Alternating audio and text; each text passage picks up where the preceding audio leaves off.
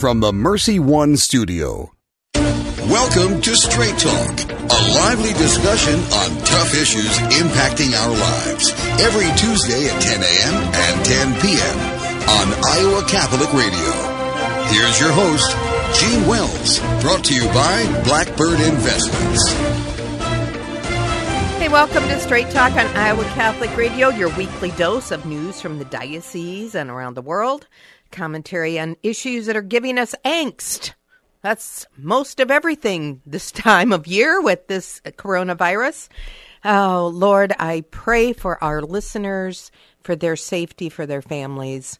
Um, it is a time for us all called to prayer. You're listening to Straight Talk. You've got questions. Hopefully we have some answers for you today. I'm Jean Wells, and so blessed to be broadcasting from the Mercy One studio here at Iowa Catholic Radio. Uh, I'm the only one in studio, plus our producer. Uh, we are on lockdown like everyone else, keeping our guests all on the phone um, to do as, as best we can to protect everyone here at the station so we can continue to bring you updates and news of relevance to you and your family. So grateful also to Blackbird Investments for sponsoring Straight Talk. Doing what is challenging because it is right, that is Blackbird Investments.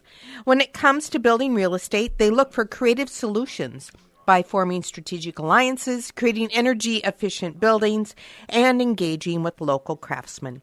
At its core, Blackbird believes in giving buildings a new life.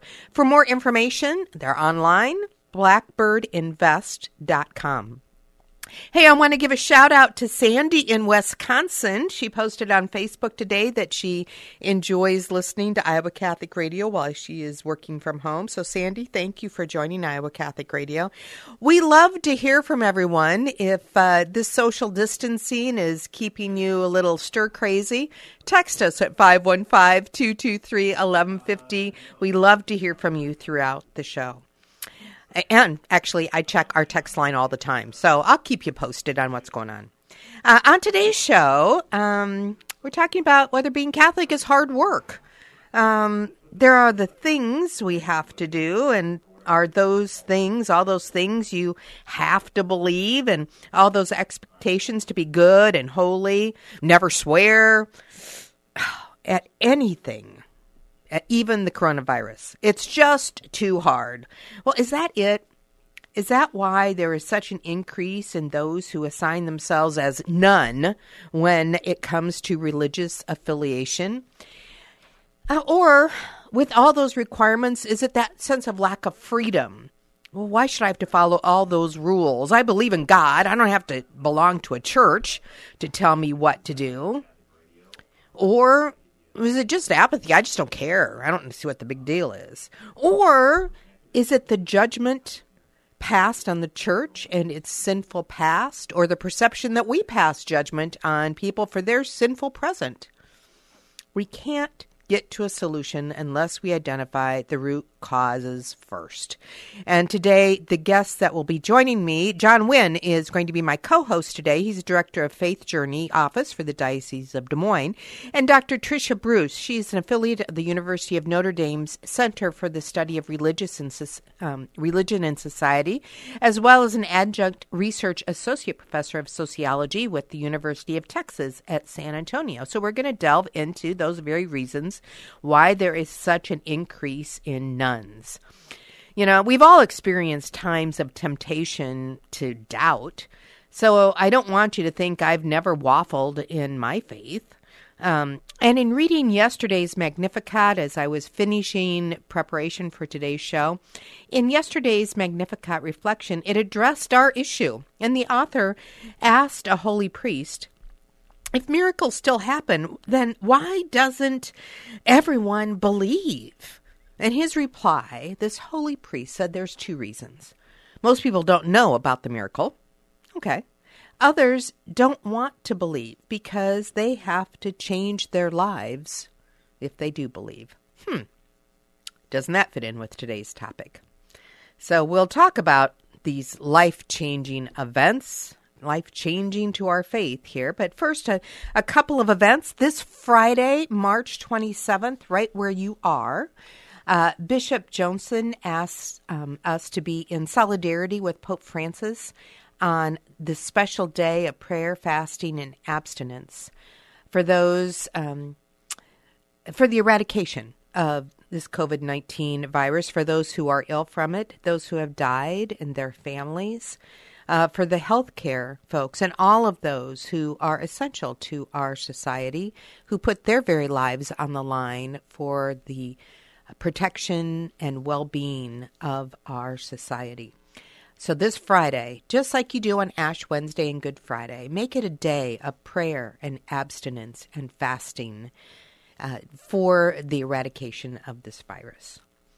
And if you're looking forward to June on a happier note, when hopefully this is all in the past and you are ready to play a little golf, uh, it's time to uh, maybe while you're home, line up your foursome and sign up for the Iowa Catholic Radio Golf Outing. It is June twelfth, Blank Golf Course. Uh, you can sign up online at iowa catholic radio dot com. Oh, some items in the news. Uh, the coronavirus or COVID nineteen has dominated the news, including in our own diocese. We all are all experiencing a new norm. The advent of daily online masses, prayer intentions, and opportunities for Eucharistic, Eucharistic adoration have been a blessing for all of us. Uh, families taking on homeschooling with a new attention to their children and a growing respect for their teachers is a gift for those kiddos and for their parents. The heightened compassion for those in the medical field who expose themselves uh, to everything, um, always, to unknown illnesses are now faced with an unknown cure, yet they continue to serve and to heal us.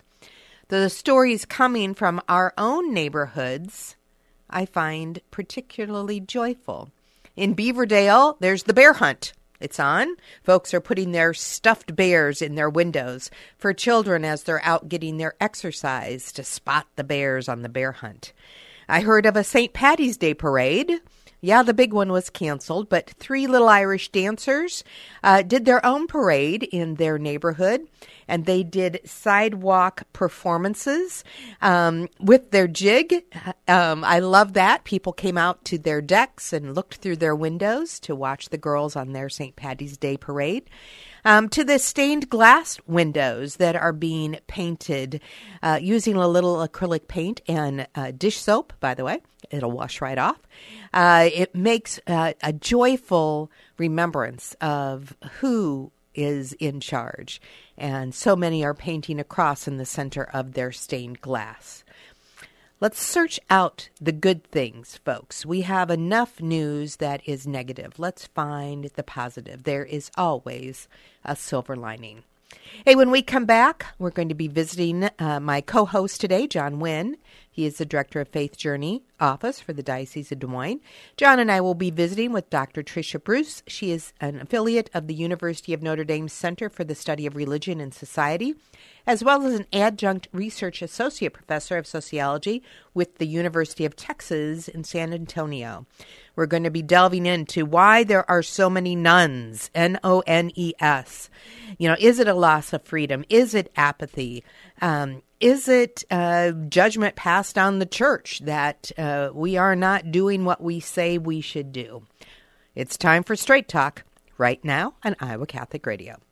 Hi, this is Father John Ricardo, and I want to thank Caldwell Parish Funeral Home and Crematory for underwriting Christ is the Answer. Losing a loved one, as we know, is never easy, and it can leave you feeling lost and even hopeless at times. But Caldwell Parish helps ease that burden by sincerely caring both about your loss and about your faith. Caldwell Parish Funeral Home and Crematory is Des Moines' only Catholic-owned and operated funeral home. Their number is five one five, two seven six, zero five five one or online at caldwell parish dot com. Impoverished children break everyone's heart, but poverty seems like such a big problem. What can one person do to make a difference? For seventeen years, Blessman International's passion has been to connect the resources of our donors with sustainable programs that impact the lives of impoverished children in South Africa. Our donors are feeding thousands of hungry children every week, providing basic water and sanitation for impoverished communities, and sharing the love of God in practical ways every day. Go to w w w dot blessman international dot org and make your donation today. today. Thank you, Big Red Q Quick Print, for underwriting the sports report. Family owned and operated since nineteen eighty, Big Red Q Quick Print is a full-service print shop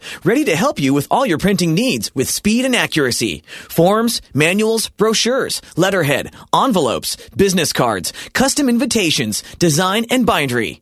Big Red Q Quick Print, located across from Merle Hay Mall, online at big red q dash des moines dot com. Big Red Q Quick Print. We make printing easy. Is it time for a new roof? Then it could be time for you to get to know Bell Construction. Bell Construction is a roofing company entering its thirtieth year of business. They specialize in residential re-roofs, light commercial jobs, and have the experience to meet all of your roofing needs with personal service. With Bell Construction, the owner will come to your home or place of business in person to inspect and ensure the quality of work that you deserve. They pride themselves in working with you on a personal basis and making sure you are satisfied. Bell Construction, five one five, nine six three, four four nine four. Are you suffering emotionally or spiritually after an abortion? At Inner Visions Healthcare, we believe you deserve healing, forgiveness, and support. We've found that there are no quick fixes, but meeting with others who share the same pain can be a good start. To learn more about this healing ministry, call Inner Visions at five one five, four four zero, two two seven three, five one five, four four zero, two two seven three, and ask for a nurse. Inner Visions Healthcare, it's a safe and confidential place to begin the healing you deserve. What is the best gift ever? Well, some might say a Catholic education, and I agree. But if you think you can't afford Catholic education, think again. Apply for C T O, and you could receive up to half your tuition for kindergarten through twelfth grade. More information is online, c t o iowa dot org. The bottom line, it's for the kids and their future.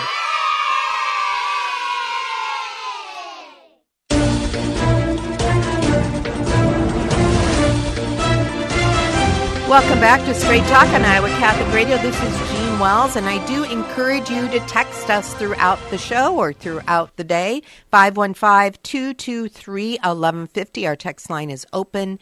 If you have questions about anything related to what's going on, I will pay attention and uh, get a response back to you. But you can text us now if you have a question for our guest, Doctor Trisha Bruce. She is the affiliate, an affiliate of the University of Notre Dame Center for the Study of Religion and Society, as well as an adjunct research associate professor of sociology with the University of Texas at San Antonio. And my co-host, John Wynn, is director of Faith Journey Office for the Diocese of Des Moines. Uh, John, it's a great pleasure. We get to welcome Doctor Trisha Bruce. Yes, good morning, and good morning to uh, Doctor Bruce. Good morning, Doctor. Hello? Oh, there it is. I think the audio, it's so great to be here. Thank you so much for having me. Yeah, it's it's interesting. Now, normally I have all of my guests in studio, of course, when except when they are yeah. in another state. Um, but uh, it's interesting for us to, to do the show with two folks on the phone, and technology, we just pray, is mm-hmm. our friend for the next hour. Right. It is a time of creativity, that's for it sure. It is. It is. Hey, let's let's go to the basic question first. What does religion mean to people today? I mean, is it important? Is it not important? What does it mean to people today, Doctor? Yeah. You know, this is such a great question, and it's an inter- interesting time to ask this question. Uh, as a sociologist of religion, uh, you know, we tend to think about the ways in which religion is both deeply personal but also really collective. And I think right now we're recognizing that, you know, religion for so many people has, um, you know, such deep personal meaning in terms of their own relationship with, with, with Christ, with God. Uh, and there's also this deep communal sense of it. It's a way in which we support each other. It's a way that we um, come together, care for one another. It's a way that we cope with hardship. Um, it's a way that we think about caring for our family and consider questions of life and death. And so, you know, to me, this this time that we're in is a reminder of, of the real power of, of religion uh, that goes beyond just who we are personally, but but into who we are together. And we're going to delve into those at the at near the end of the show. I, I came across a, a Facebook post of someone who really um, expressed despair, and they were raised Catholic and, and no longer believe. And, and uh, so keep that in mind, folks. You know, the, and pray for those that really are feeling a sense of despair because of what's going on in society. But, um, doctor, as we, we look, you know, I always look up a little research. I'm a numbers geek. Um, yes. In nineteen seventy, CARA, CARA, the Center for Applied Research in the Apostolate at Georgetown University, it's always my one of my go-to uh, yes. numbers thing, identified yeah. three and a half million former Catholic adults compared to, in two thousand eighteen, twenty-six point one million. I mean, those mm. are significant numbers. What's happened? Yeah, yeah. It, it sounds like a social distancing from religion, doesn't it? Exactly. Yeah, there's, uh, this, this is real. This is true. Um, and I, I think you, you used already that, that term, the nuns, which, mm-hmm. of course, in a, a Catholic context, we, we usually think of that in a different way. Yeah. Uh, but here we're talking about folks who uh, do not affiliate with a formal religion. Mm-hmm. So when you ask them, what is your religious affiliation? What is your religious tradition? None. They may say something like none or yeah, yeah. nothing in particular. Uh, and this is true among many Americans. This is a real, um, actually pretty rapid rise uh, among Americans overall, even though, you know, more Americans than not are, we could say, sums rather than nuns, meaning they're still mm-hmm. affiliating. But there are more and more who are not, um, and Catholics are, are not exempt from that. So we're seeing these, these numbers rise to the level that you described, such that former Catholics can be described as one of the United States' largest religious groups. Uh, and and uh, roughly one in three Americans who are baptized Catholic later depart the faith, uh, whether that means they convert to another tradition or disaffiliate from religion altogether. So this is a really meaningful and substantial trend that's taking place. So it, is is being Catholic just too hard for folks, and that's why they're opting out, or is it just apathy towards God? I don't need him. Yeah. Yeah, this, this is a great question. And, of course, it, it means different things for different people. Yeah. But, you know, as, as sociologists, we kind of try to pay attention to some of the patterns. And, you know, one of the, the things that's happening has to do with level of engagement. Um, and oftentimes it's not so much of a light switch where you're Catholic one minute and you're not the next. Um, it's it's more of a, a, a spectrum in the sense that often what happens is that people disengage more and more, uh, and then eventually they're not engaged at all. Mm-hmm. So one of the things that we've seen is that um, we can think about Catholics as being in the core of the church. So these are the folks that, that are at Mass um, every week, perhaps more than every week. Maybe they're volunteering, uh, maybe the Euro- Eucharistic minister or in the choir. These are the core folks in the church. Um, and then there are so many more who are at the periphery, so more of the edges. You know, maybe they don't come every week or maybe they don't participate quite as much. And what we've seen over time is that the core is shrinking and the periphery is growing. Is and it because the periphery, core is dying? Mm-hmm. I mean, we're we're yeah. aging. Yeah. I mean, yeah. is that really this, where, why that is shrinking, or is it are they leaving also? Part of it, yeah, it's it's really important to think about the generational uh, element here, because you know it, the the nice way to say it is is you know what we could call generational replacement, but but there's a yeah there's a real there's a real trend here, which is that young people are much more likely to. to be less engaged with the church and to not affiliate with religion. And yeah, as you see older people passing on, um, younger people coming up who are less likely to be affiliated, and that's part of what's happening. And young people also interact differently with the church, too. Well, you know, John, John Wynn yeah. works on this um, faith journey, which is really helping everyone to grow in their faith. Um, John, you know, I, I look at this, and, and you're a millennial, aren't you? Don't you fall into that bucket? Uh, I fall on the very end of that spectrum, okay. yes. So, I mean, doesn't that generation, doesn't your generation, that younger group, like to do things rather than just think about them? I mean, so you would think, like you're talking about Eucharistic minister and choir and all of those kinds of things, Doctor, that I would think that this would fit into your wheelhouse, John, that, you know, folks would be like, oh, cool, I can, I can do rather than just... Pray. Yeah, that, one of the questions I, I also want to, uh, building on that, I'm going to toss it to Doctor Bruce and see what she thinks here. But okay. um, it seems, at least to me, that there's this, you know, religion, of course, the, the, the root of it means to bind together. Mm-hmm. um, so th- there's at least this kind of this notion um, for um, folks at least older. I, I mean, I come from Vietnam, right? So we we grew up with this tendency, this inclination towards following rules, uh, knowing sort of this this family dynamic bound together into a group. Um, I wonder how much of that has to do with sort of this this autonomy, right? This notion of freedom that the younger folks are being born into, um, sort of recognizing um, or or even thinking that there's a right to freedom, and so anything that sort of um, binds that freedom, or at least um, is bad, uh, right? Quarantines it, if you will. Quarantines that freedom is bad, right? Right. Um, what do you have? What do you think yeah. of, of that? Um, yeah. Yeah, no, this is a, a really keen observation, uh, because you're, you're exactly right in the sense that there is a real privileging, particularly in the American context of, you know, as individualism, uh, American Catholics have for decades, and we can talk about trends since Vatican Two, but really engaged uh, their own freedom or Uh, individual consciences, or what, what sociologist Michelle Dillon has called interpretive autonomy. But this idea that one can discern truth with uh, not only listening to a, a hierarchical authority, but also engaging one's own uh, individual sense of it. And what that means potentially for some, yeah, is this tension that, that says, well, you know, what does it mean to bind together, as you say? And it, it does, in part, mean uh, bringing that level of individualism or person um, into the collective. And it does involve some um, engagement that sometimes for Americans who privilege this heightened level of individualism can seem threatening, or like it is taking something away. And again, I think for young people in particular, Um, this may feel foreign, uh, and we treat religion as more of a personal matter than we might have previously, uh, and, and it makes it seem easier to just not go to church on Sunday.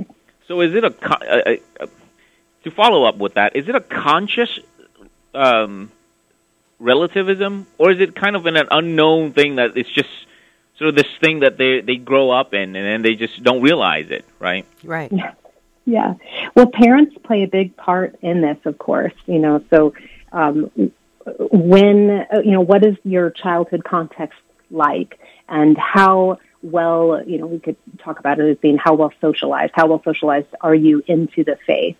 Um, and part of the struggle here is that a lot of parents don't have the tools um, to provide their children with a real clear formation in Catholicism. And so mm-hmm. the the bond that they have to the church is lower. So if someone, for example, is growing up less in the core and more in the periphery, right? So they're already right. standing at the door of the parish. And then once they go off to college or graduate high school and begin working, then suddenly church doesn't feel like a, like a priority.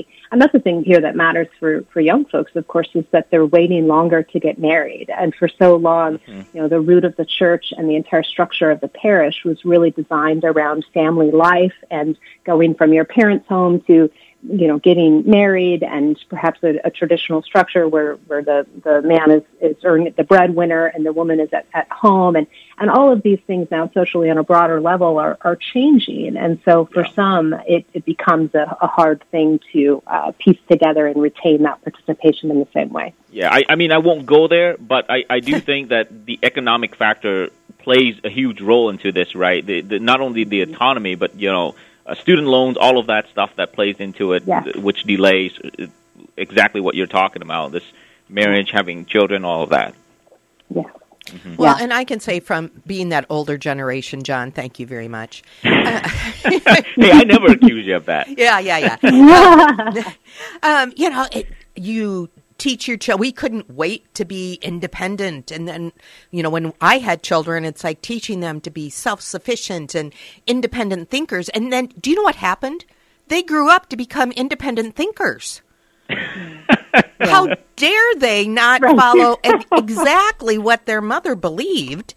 And they were independent thinkers. And, and you know, that whole concept of of generations living together and generations feeding on each other in, in their growth, like, John, you were, you know, hinting at with your culture, you know, that was that was foreign to me. And so, of course, this binding, when we go back to that definition of religion, that binding isn't as important. And now as a grandmother, I'm like, wait a minute, I like that binding thing. Right, right, you know, right. let's let's go back to that. But but we have a whole generation now that thinks, you know, rather than binding in family and binding in religion, I can just be spiritual. I can just be independent in my thought process and my relationships than being religious. And you hear that now a lot. Oh, I'm not I'm not religious, I'm spiritual. You know, yeah. So what is that what does that movement tell us then about the future? Yeah. You know, I, I think another thing that we have to bring into this too is this this broader Uh, suspicion or distrust of mm-hmm. institutions mm-hmm. more broadly, um, and then of religion specifically. And uh, and I think in this, you know, there's, uh, of course, we have, uh, you know, the, the horrific crisis of abuse in the church, which has just exacerbated this real, the suspicion of religion and religious authority. And so there's, there's, um, you know, for some, it's a, it's a, the idea of spiritual but not religious is the notion that, okay, I can do things like believe in God, pray, find meaning through religion without being religious, without affiliating, without participating in what some may feel like is just has been damaged and is no longer offering this kind of, of uh, value. So part of that trend is reactionary to, to this mm-hmm. real deep suspicion and lack of confidence. Well, and, and I was having this conversation with my daughter on the way here this morning that, you know, that, um, that, you know, the church says one thing, but doesn't really do the other. It doesn't really do it. You know, we, you know, God wants us to love everyone. And until the church loves everyone, including everyone who's making choices contrary sure. to the church teachings, then, you know, why would they want to belong to a church that is contrary? And, you know, I tried to defend the church that, you know, the church loves everyone, but, but. You know, is everyone yeah. welcome when they are choosing lifestyles that are contrary to God? And that's, I think that's the, yeah. the root issue is that they're choosing, folks that are choosing contrary positions are choosing them to be away from God and not to be mm-hmm. with Him.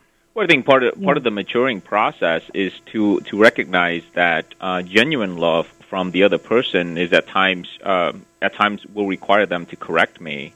Um, in wrongdoing, and that's, you know, as as a parent um, of three young children, I'm constantly I'm constantly correcting them uh, of certain things that they're doing that is, is Your wrong. Your kids are perfect. Come on, right? My wife would say that, uh, uh, but you know, to to to sort of allow that the the the bad attitudes, the wrongdoings to continue is to do a disservice. Not only that, but uh, to simply not love as as I'm called to do so. So I I think, you know, um, being able to sort of correct some of those things is an expression of genuine love. Um, but how do we how do we then, uh, Doctor, um, communicate that to those as we, we talk about the younger generation that it's it's you know it's not simply us.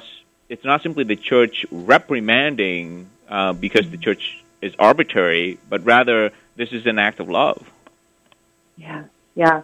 Well, you know, this is a, I, I admit that part of that is a tough question to answer as a sociologist, right? Because we, yeah, unfortunately, right, we, right. we end up being sort of the bearers of bad news. You know, yeah, yeah. Well, there, you know, for example, there's certainly a lot of disagreement with uh, church teachings on a, on a variety of levels, that, that especially in the young, among younger generations. And, and so I think there's this balance, as you say, between, you know, standing uh, with the a, a given set of, of teachings and traditions, which um, also carry this great appeal, but then pairing that with this um, element of building relationships and rebuilding trust in this broader context of either disagreement or suspicion or skepticism or recognition that someone may think, well, I don't really need religion. I don't need someone to critique me or make me feel guilty and so forth and so on. Uh, but then to bring in instead this alternative message about what does it mean to share communally, to be together um, in this uh, collective church. Mm-hmm. Yeah, in so so just uh, to to ask you to follow up with that, um, you know, we we talked.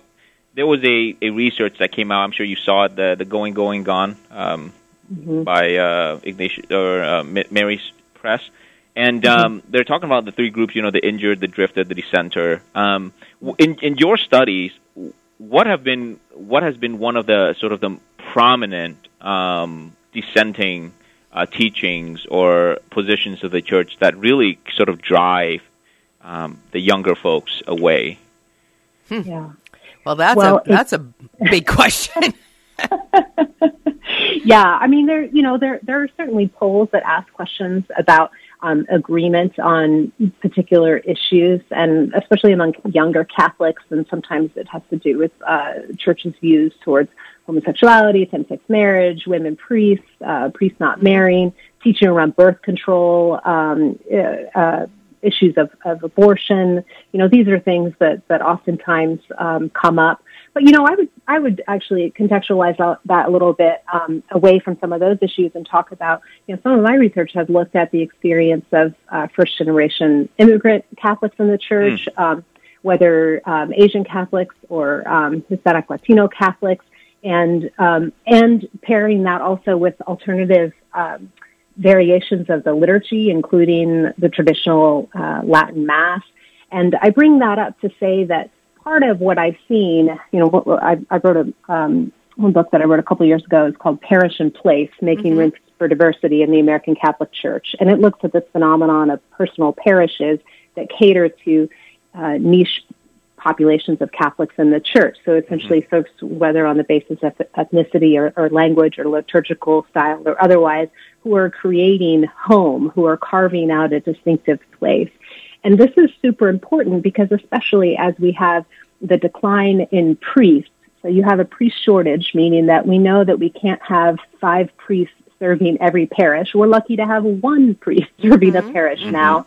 Um, and so that um, increases the need for other kinds of ways to build community, because if we don't feel connected to each other, if the church doesn't feel like a, a parish home, then that's only going to exacerbate this separation. So among Hispanic Catholics, for example, you're starting to see these trends whereby Hispanic Catholics are leaving the church. Well, why is that happening? Um, and then creating these these pockets of, of community and home whereby we can preserve these really meaningful traditions. You know, a, a place where Filipino Catholics can um, do Sambangavi in the days uh, coming up to Christmas, or um, a way to bring in traditional celebrations that are meaningful. These are the kinds of things I think that are really important and really tangible, practical ways that local churches can think about how do we make people feel included so that they stay. Let's let's uh, take a quick break here at the bottom of the hour, and when we come back, we're going to look at some of the specific issues like the birth control and abortion and gay marriage and, and how much that has impacted the movement of folks away from the Catholic Church. You're listening to Straight Talk right now on Iowa Catholic Radio. What is the best gift ever? Giving a Catholic education is at the top of my list. Your contribution to C T O helps families send their children to our Catholic schools who otherwise could not afford it. In giving to C T O, you receive the best tax credits ever. Pledge or donate online at c t o iowa dot org. The bottom line, it's for the kids and their future.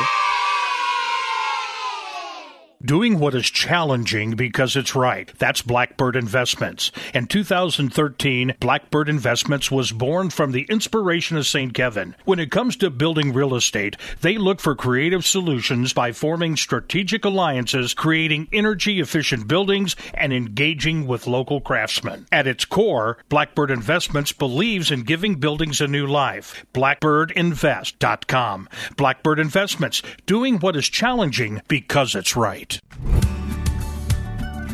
Thank you to Mercy One for their support of Iowa Catholic Radio. From the cardiovascular experts at the Iowa Heart Center to the pediatric services of Mercy Children's Hospital and Clinics, Mercy provides complete care for Central Iowa's adults and children with more than fifty primary care and specialty clinics in the Des Moines area. Find a convenient Mercy One location near you.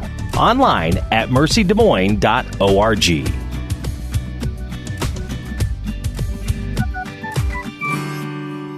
Since nineteen twenty-four, Saint Vincent de Paul has been helping those less fortunate work towards self-sufficiency. Last year, Saint Vincent de Paul helped over twenty thousand individuals with food, clothing, and shelter, while also offering classes in financial literacy, high school completion, career readiness, and prisoner re-entry. S V D P D S M dot org, five one five, two eight two, eight three two seven. Shop, donate, volunteer, serve. This message was brought to you by Homemakers Furniture.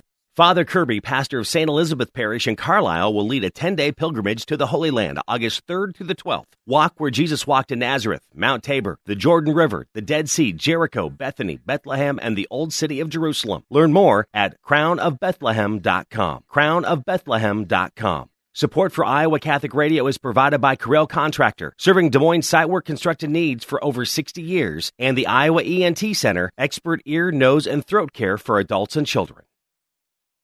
The Iowa Catholic Radio Best Shot Golf Outing presented by PerMar Security is Friday, June twelfth at A H. Blank Golf Course, eight a.m. shotgun start. No matter your expertise, be part of the Iowa Catholic Radio Golf Outing presented by PerMar Security. Foursomes and individuals are welcome. Join us Friday, June twelfth at A H. Blank Golf Course for the Iowa Catholic Radio Best Shot Golf Outing presented by PerMar Security. Registration and information at iowa catholic radio dot com. The Iowa Catholic Radio Best Shot Golf Outing presented by PerMar Security, iowa catholic radio dot com. Programming support for Catholic Women Now is provided by Iowa's injury attorney, Fred Haas. For over thirty years, Fred Haas has helped injured Iowans recover financial, physical, and emotional losses from car, truck, and motorcycle accidents, work-related injuries, and injuries due to negligence. Most importantly, providing the professional, personal, and responsive legal counsel that everyone deserves. Fred, double D, Haas, double A. The Des Moines Law Offices of Fred Haas. While we have time, let us do good. Here's your forecast on Iowa Catholic Radio. Looks like the clouds will stick around through the afternoon and our temperature around fifty, down to about forty and cloudy tonight. A low-pressure system passes by tomorrow with a few showers and low sixties. The weather is being brought to you by Rock Valley Physical Therapy, outstanding outpatient physical therapy and sports medicine rehabilitation with seven convenient locations in the Des Moines metro and southwest Iowa area. I'm meteorologist Steve Hamilton on Iowa Catholic Radio.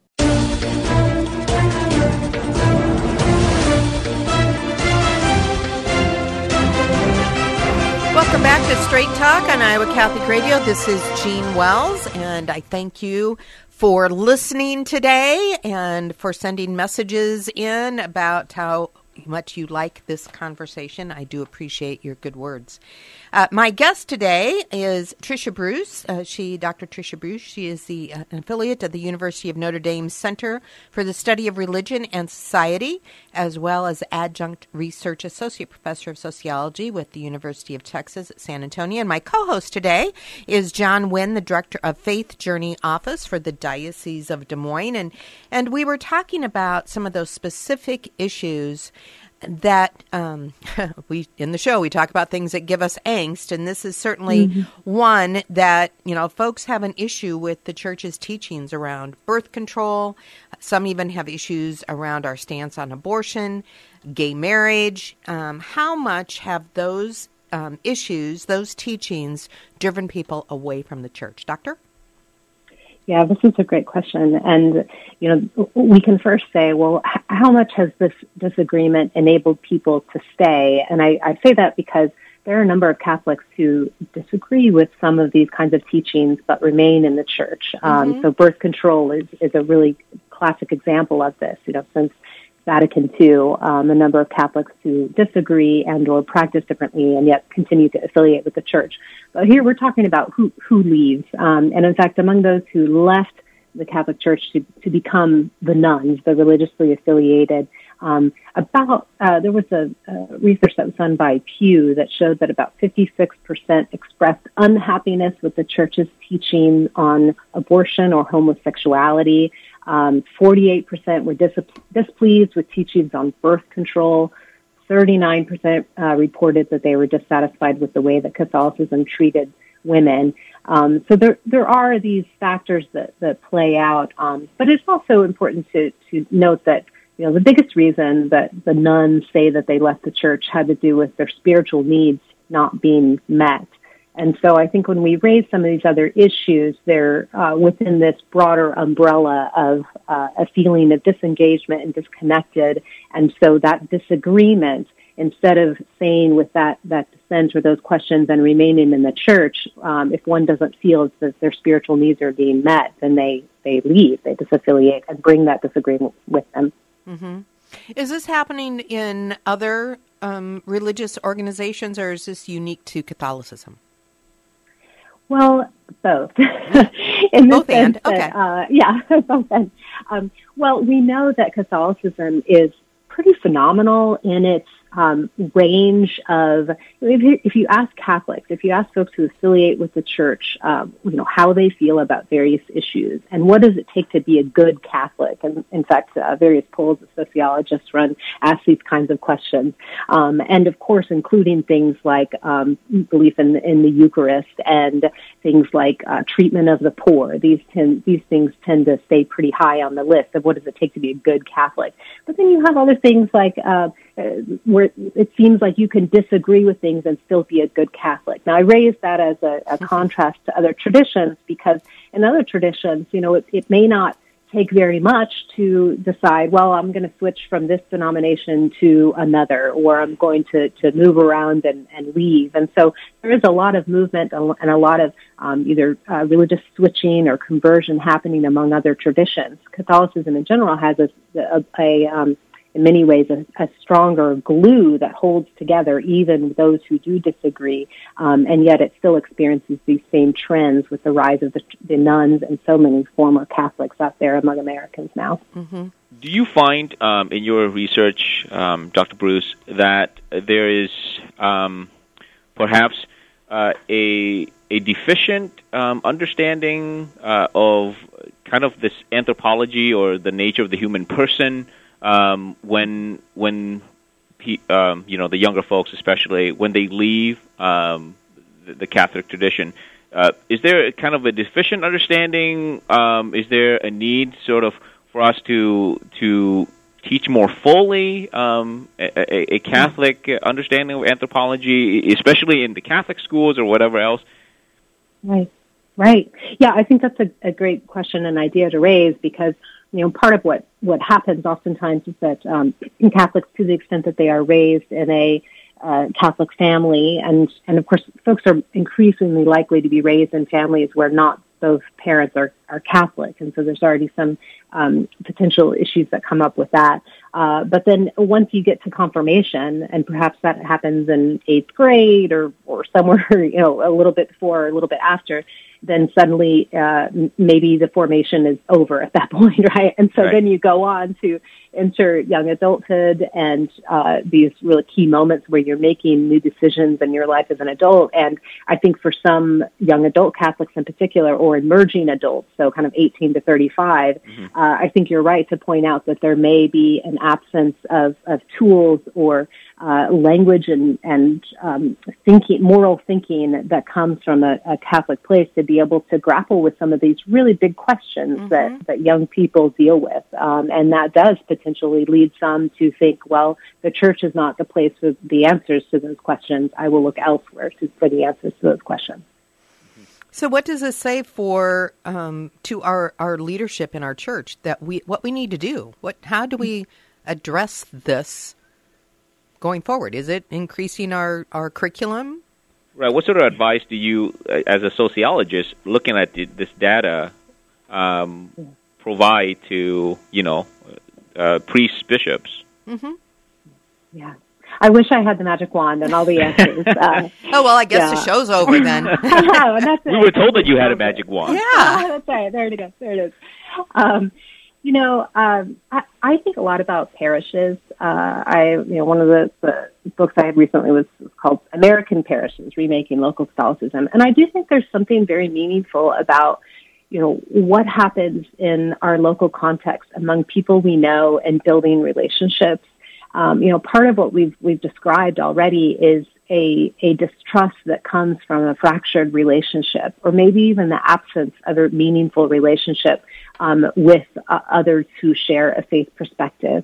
And I personally think that that parishes and also um, leadership that comes from new vibrancy in the church, uh, including among um, foreign-born Catholics. We have the highest proportion of foreign-born Catholics in this country than we've ever had. Mm-hmm. Um, and there's a lot of real energy there. And I think building upon um, meaningful uh, traditions and starting with, with families and relationships at the local level are places where people create bonds that uh, really help them link and, and stay linked to the church. And I do think this is, this is why, back to, to thinking about this moment in particular, I've just been absolutely amazed to see how churches have risen to this challenge of what does it mean to build a church when you can't go to church. Mm-hmm. And we're, we're talking now about folks who have left the church and, and in a physical way. We're not there. And we're at a moment where churches are being asked to reach out to people who are literally not in their doors. So this is my, my optimistic spin to say that I think there's a way to innovate, to think about what does it mean to, yes, provide education and information, but, but I think relationships and community buildings is, is really what, uh, again, to, to bring back that definition that you mentioned, John, to bind together. If you don't have the binding together, then in some ways any sort of education is lost without that relationship. That's a perfect segue. We're going to take our final break, and when we come back, we're going to talk about the impact that COVID nineteen is having on the faithful. You're listening to Straight Talk on Iowa Catholic Radio. What is the best gift ever? Giving a Catholic education is at the top of my list. Your contribution to C T O helps families send their children to our Catholic schools who otherwise could not afford it. In giving to C T O, you receive the best tax credits ever. Pledge or donate online at C T O Iowa dot org. The bottom line, it's for the kids and their future. The Iowa Catholic Radio Best Shot Golf Outing presented by PerMar Security is Friday, June twelfth at A H. Blank Golf Course, eight a.m. shotgun start. No matter your expertise, be part of the Iowa Catholic Radio Golf Outing presented by PerMar Security. Foursomes and individuals are welcome. Join us Friday, June twelfth at A H. Blank Golf Course for the Iowa Catholic Radio Best Shot Golf Outing presented by PerMar Security. Registration and information at iowa catholic radio dot com. The Iowa Catholic Radio Best Shot Golf Outing presented by PerMar Security, iowa catholic radio dot com. Partial support for Catholic Women Now comes from injury attorney Fred Haas. When Iowans have been injured through no fault of their own in a car, truck, or motorcycle accident, harmed in a work-related injury, or suffered injury due to negligence of others, Fred Haas has been on their side to help recover from financial, physical, and emotional loss. Fred, double D, Haas, double A. Online at fred haas dot com. The Des Moines Law Offices of Fred Haas. While we have time, let us do good. Thank you to Confluence Brewing Company for underwriting Christ is the Answer with Father Ricardo, heard Monday through Friday at eleven a.m. Confluence Brewing Company is a local brewery in Des Moines featuring seasonal and limited release beers. They have cans and growlers to go, apparel, and other gifts for family and friends. Live music is featured in the tap room. Confluence Brewing Company is located off the bike trail south of Grays Lake. Thank you to Confluence Brewing Company for your support of Iowa Catholic Radio on the web at confluence brewing dot com. That's confluence brewing dot com. Vitae Family Care is part of the Iowa Catholic Radio family. Pro-life physician Greg McKernan, a D O, has practiced for twenty-seven years, seeing patients of all ages with just about every kind of need. Doctor McKernan lives his faith as a physician and is trained in NAPRO technology, allowing him to diagnose and treat many female conditions and even markedly reduce the occurrence of a miscarriage. vitae family care dot com. Remember, Vitae is Latin for life. Are you suffering emotionally or spiritually after an abortion? At Inner Visions Healthcare, we believe you deserve healing, forgiveness, and support. We've found that there are no quick fixes, but meeting with others who share the same pain can be a good start. To learn more about this healing ministry, call Inner Visions at five one five, four four zero, two two seven three, five one five, four four zero, two two seven three, and ask for a nurse. Inner Visions Healthcare, it's a safe and confidential place to begin the healing you deserve.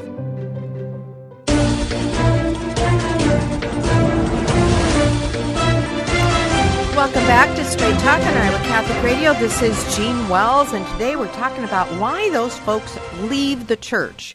And not just leave the church, but they they identify themselves as nuns.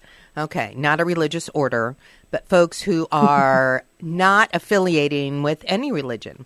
My guest today, my co-host today is John Wynn, the Director of Faith Journey Office for the Diocese of Des Moines, and our guest is Doctor Trisha Bruce. She's affiliate of the University of Notre Dame Center for the Study of Religion and Society, as well as the adjunct research associate professor of sociology with the University of Texas at San Antonio. And and Doctor Bruce, I um, I had shared with you a, a post from Facebook of a young gal who, she's thirty-four, she was raised Catholic.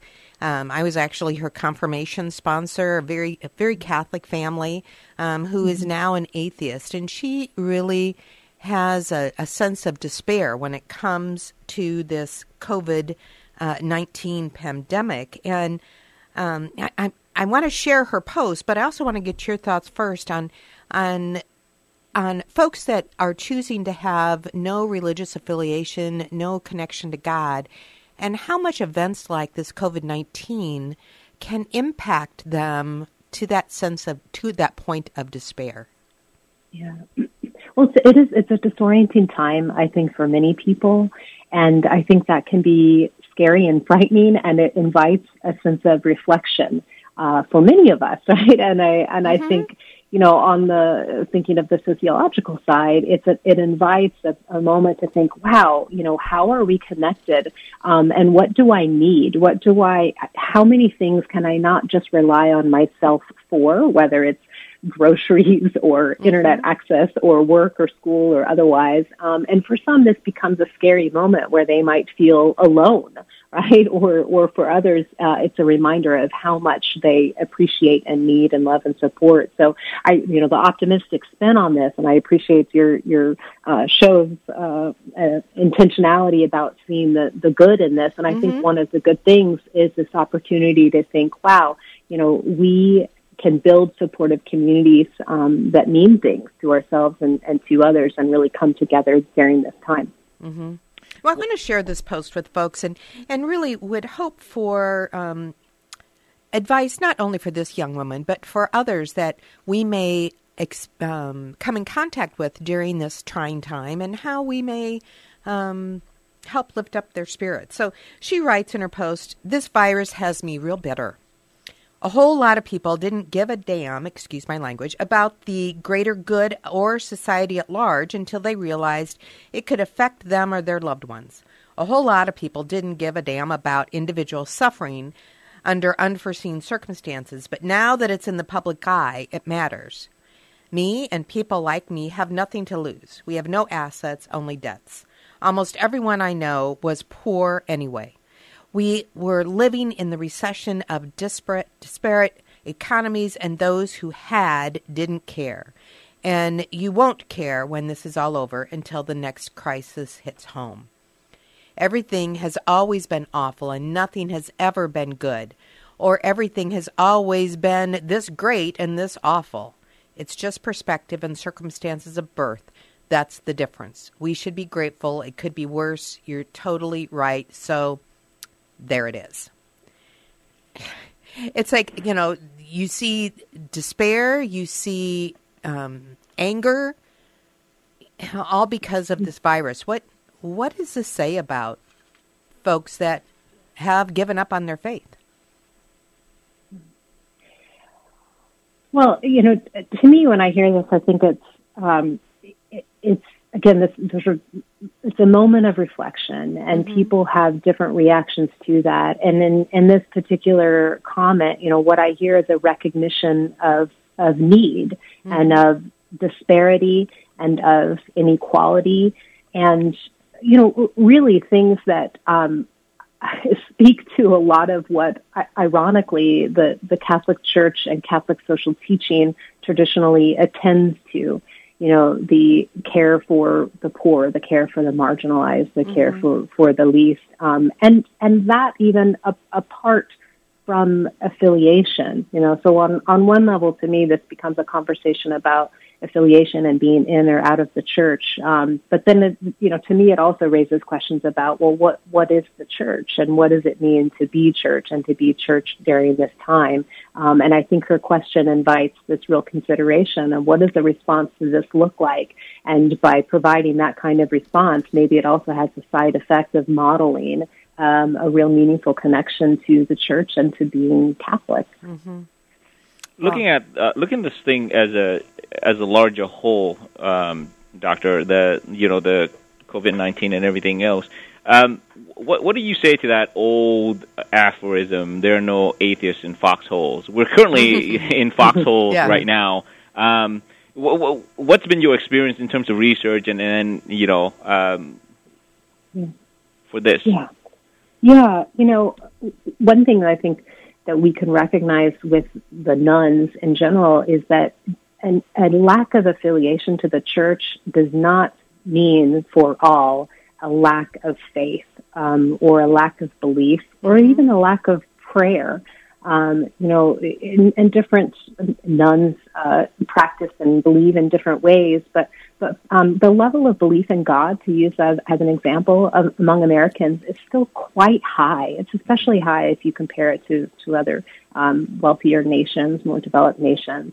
Um, and so, yeah, this is a, a moment where, like moments of, of life and death or, you know, key um, rites of passage that we experience, I think this is one that raises questions for people. And to the extent that church leaders are paying attention and thinking about what is the need and reading mm-hmm. Facebook posts such as these, yeah. um, this is this is a moment, you know, this is a, a time to stand up because people are paying attention and people are in need. And so I think what happens now really matters a lot for this, not only the swath of people who have left the church, but the ones who may leave or who are thinking about leaving in the future. So what the church does now, I think, matters a lot. I think that's a great place to wrap up, that that all of us need to know that people are paying attention and we need to live our faith as God wants us to, and that others may be paying attention uh, to what we're doing in these times of trial. I want to thank our guest, uh, Doctor Trisha Bruce. Thank you so much, John Wynn, for co-hosting with me today, Jimmy Olson, my producer, and I'm Jean Wells. And today asking Saint Stanislaus. He's the, uh, considered to be the patron saint of youth and young students and and those searching for the truth. May he guide us to always continue to search for our Lord Jesus Christ. Saint, Saint Stanislaus, pray for us. Iowa Catholic Radio and Straight Talk is on the air because of your prayers and generosity, and we thank you for that. Please consider a tax-deductible gift online at iowa catholic radio dot com. Straight Talk is Tuesday at ten a.m. and rebroadcast at ten p.m. on Iowa Catholic Radio. Our podcast is always there as iowa catholic radio dot com. Stay tuned now for Christ is the Answer with Father John Ricardo. God bless. Straight Talk, every Tuesday at ten a.m. and ten p.m. on Iowa Catholic Radio with Jean Wells. Brought to you by Blackbird Investments.